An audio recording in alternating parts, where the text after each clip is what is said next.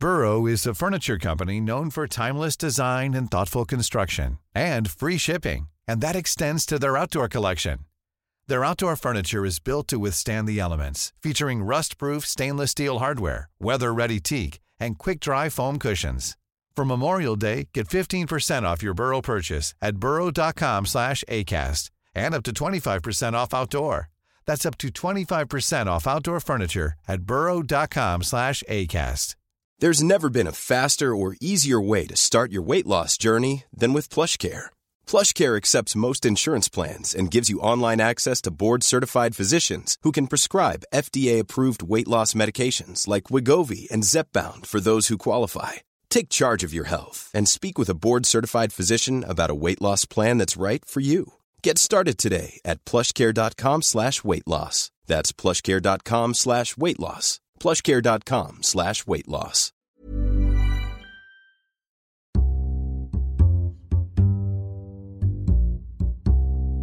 Hello and welcome to the Times Business Podcast, where we're taking a look ahead to one of the big annual events that will certainly be making news headlines in the coming days. I'm Robert Miller. That means finding out what's likely to be topping the agenda at the 48th annual meeting of the World Economic Forum in Davos. It's been billed as creating a shared future in a fractured world. And we'll find out what this has to do with trade and finance.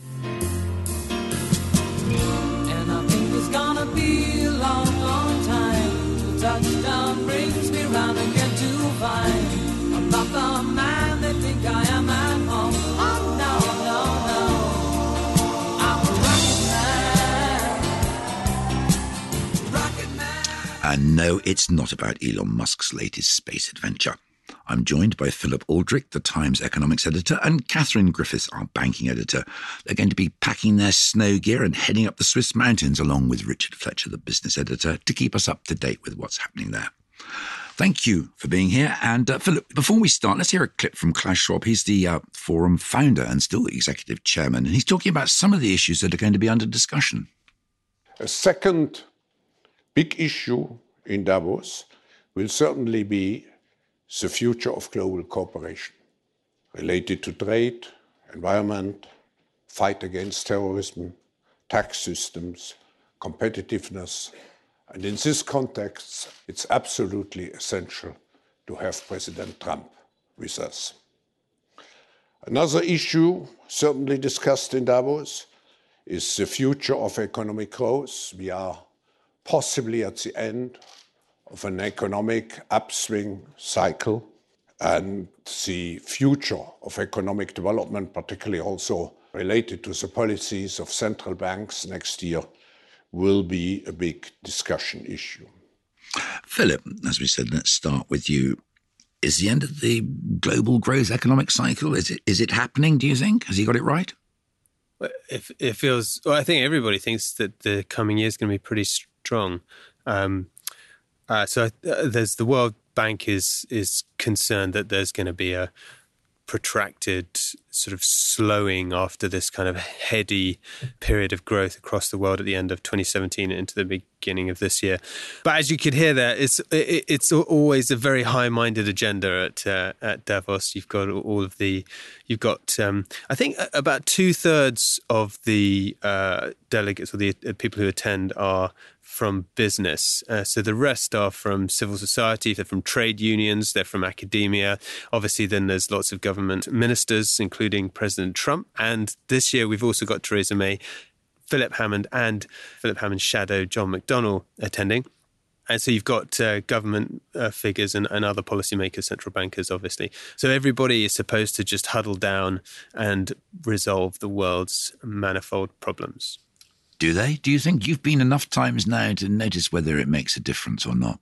It's the kind of thing which is the issues are so big that you can't really notice this, in the difference being made. Um, but you suspect, and I, uh, to be fair to the World Economic Forum, uh, they do kind of set the agenda a little bit for the year. It, it is an echo chamber, and and it is the kind of elite talking amongst each other. But it, it does that does help harmonize some of their thinking. And obviously, there has been a quite a liberal agenda. So issues such as the environment and inequality, ironically for uh, a little enclave full of the richest people in the world, is always at, at the top of the agenda.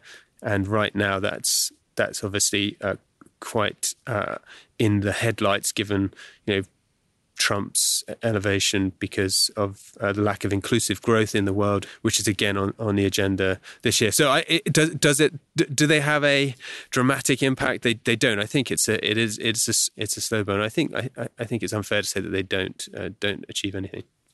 Catherine, a lot of these people, as Philip said, I mean, it is packed with the the, the biggest banking, or the biggest banks in the world, and their executives. So for them to have access to what is a stellar list of, of, of, of ministers and, and government leaders, is that important for them? And do they get close enough to be able to, to talk about it and, and make progress, make it worthwhile? Because they're presumably paying a fortune to go. Yep, I think they very much see it as worth it. Um, some of them go year after year, and you know they certainly wouldn't do if it wasn't worth their while. Um, I think that just simple fact of there being a small group of people from around the world actually there, physically there together for a few days or maybe a shorter amount of time than that, that mean means they can have lots of meetings, lots of off the record conversations. It can be um, I think it can be pretty effective for them. And a lot of things do happen behind closed doors. And we never hear about them, or do you?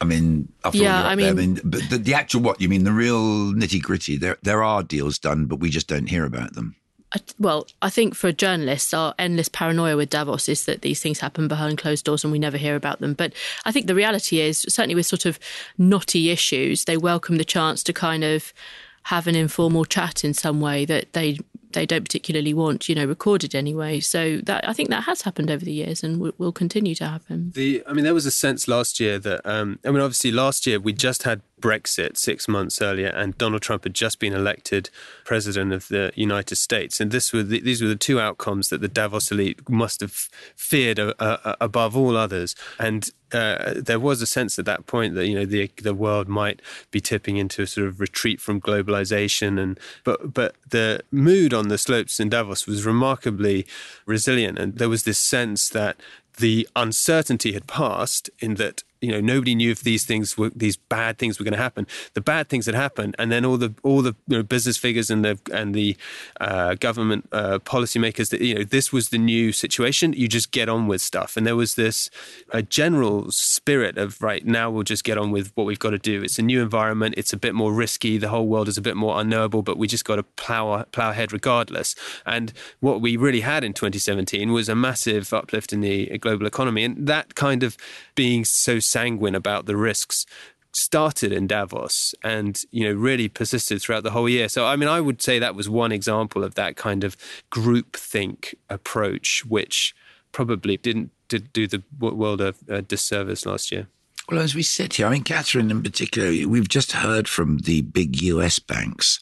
And apart from taking a one off tax hit, they're sitting there looking at being able to distribute far more to their shareholders. A lot of companies are going to be giving bonuses to their workers. Apple is a repatriator or paying 34 billion in tax, which is going to boost the economy. 12 months ago, we couldn't have imagined that, could we, with markets reaching record highs almost daily?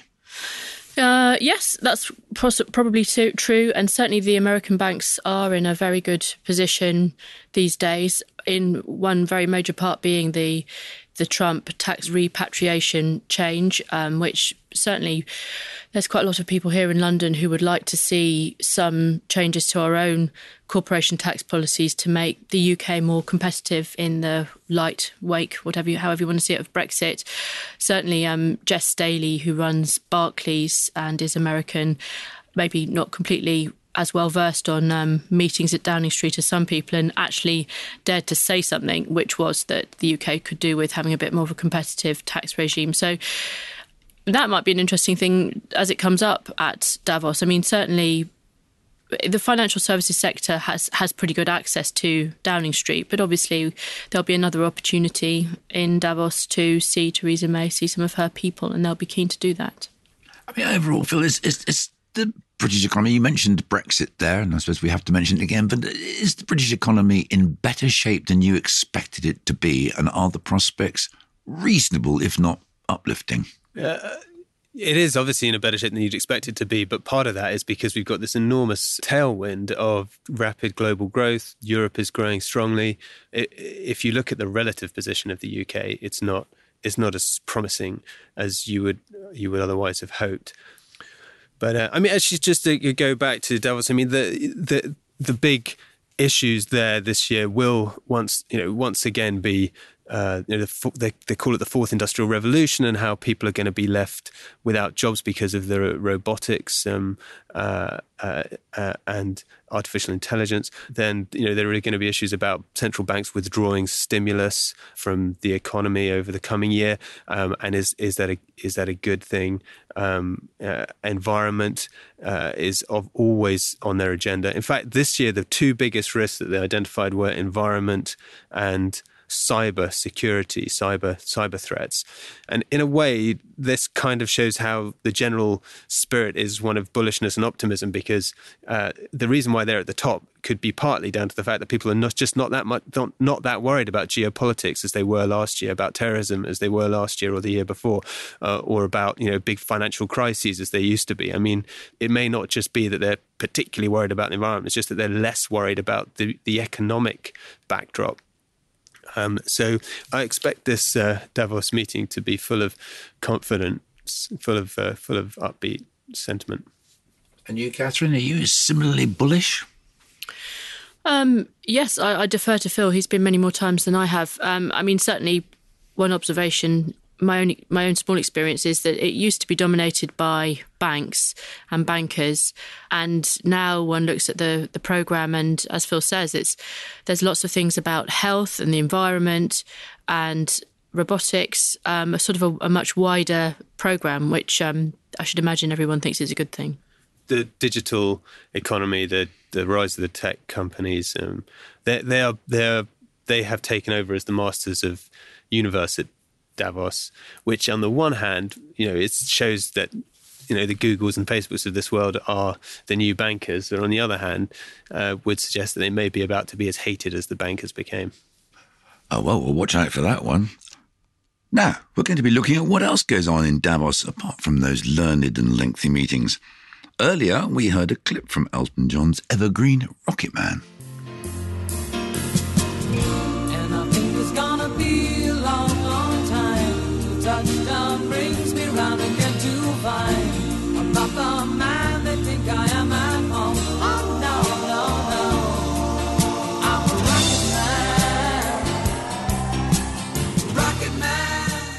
Catherine, uh, we mentioned there the celebrity quotient. No Davos would be complete without it. And this year, of course, uh, they're going to be giving their 24th annual Crystal Awards, uh, not least to Sir Elton John, Cate Blanchett, and Shah Rukh Khan.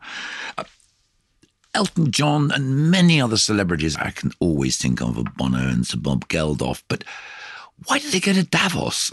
Aren't they supposed to be? I mean, these are these are capitalists, aren't they? Well, I suppose particularly Bono and Sir Bob Geldof went in the past because it was this meeting of politicians, policymakers, powerful people from around the world, and they had a they had a social agenda. And I actually remember years and years ago Bono going, I think, for the first time, and it was it was really quite surprising and really grabbed people's attention and got lots and lots of coverage for his causes. Um, it was a it was a clever idea. Whoever sort of suddenly thought, hang on, let's take this this sort of exclusive closed off meeting in the in the Swiss Alps and make it into something else. And now we see that as normal. Um, that you get this kind of trail of celebrities. It seems perhaps not so much this year as we've had in recent years, but I suppose the simple fact is it makes it it's it's been a great move by the World Economic Forum to give itself a little bit of star power to sort of reinvent itself in the last decade or so keeps people interested. There's probably sort of virtuous circle with um, while it doesn't want to make itself look ridiculous clearly that if you can kind of make it a bit more popular then actually perhaps that does make politicians more keen to come along as well. It's sort of all adds to the momentum. Yeah sprinkles a bit of glitter all over the Swiss Alps and the staid businessmen and women in their suits for a little bit. Um, so it draws attention to it, doesn't it? But everyone there is actually just like anyone else is a, is a star junkie. The Matt Damon a couple of years ago, he was doing a session on water, which is one of his big charities. And the queue to get into the room with Matt Damon was, uh, you know, you'd imagine that at the Royal Albert Hall for some amazing performance. It's just, it makes no difference that these people are enormously wealthy. They they love having celebrities amongst them. It's a photo op. Yes, well, I must actually also say because people can go to the uh, World Economic uh, Forum website where Elton John has actually written something about inclusivity and going right back over his uh, sometimes troubled past. It's interesting that out of all the huge global matters we've been talking about, as you say, there is still star power. People are still starstruck. I'm amazed actually amongst hardened businessmen. Think they love it though, don't they? Just, I mean, just in their course of life in general, they like to mix with celebrities. They like to kind of go to sporting events with celebrities or go to the same parties. It makes them, it validates them. It's quite, it, it, and the thing about Davos, which is quite nice, is that everybody's wandering around the same Congress Center together. So um, you've got, you know, actually the biggest retinue I've ever seen with, was, I think, for Nicolas Sarkozy uh, when he was uh, president in France. But, you know, he'll be accidentally brushing past Goldie Hawn or uh, maybe this year Elton John in the corridors briefly. I mean, it is it's one of those places where it's a bit of a leveler because you've been selected as a member of the elite. So it's this kind of paradox of being on the hierarchical once you're there, but incredibly hierarchical to get there. So I can I can uh, follow my tweets and say, see President Trump, the real President Trump, saying, "I've just bumped into Philip Aldrick from the Times. What a great day!" Yes. Do you think that's going to happen? No, I don't think so. Is it? That's Phil's goal. That's what he has to achieve. Get him to tweet about me. Yeah, yeah. I have to tread on his shoe or something when I. You'd be shot. Yes, I was going to say, Philip, that's a very very bad idea. Keep an eye out for him, will you, Catherine? Okay, well, that's about it for now. But thank you both very much. And watch out for those daily Davos reports from Philip, Catherine, and of course, Richard. They'll be updating and tweeting as the events unfold. And uh, by the way, keep a lookout down here in the plains for financial updates. They'll be coming from Diageo, Sky, and Crest Nicholson. There's all that and the other news and analysis on your phones, tablets, and in the paper. And if you'd like to become a subscriber, you can sign up at thetimes.co.uk. You then also receive our daily morning and lunchtime business bulletins. If you want to hear us weekly, do subscribe through iTunes. My thanks to Philip Aldrick and Catherine Griffiths. They're on Twitter, so please follow them, and Richard Fletcher. And uh, thanks for listening. Please join us again next week.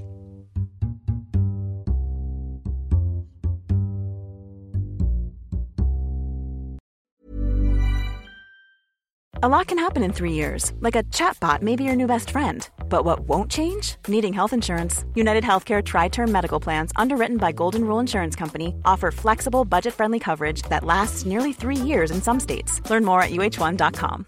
Imagine the softest sheets you've ever felt. Now imagine them getting even softer over time. That's what you'll feel with Boll and Branch's organic cotton sheets. In a recent customer survey, 96% replied that Boll and Branch sheets get softer with every wash. Start getting your best night's sleep in these sheets that get softer and softer for years to come. Try their sheets with a 30-night guarantee. Plus, get 15% off your first order at bollandbranch.com. Code BUTTERY. Exclusions apply. See site for details.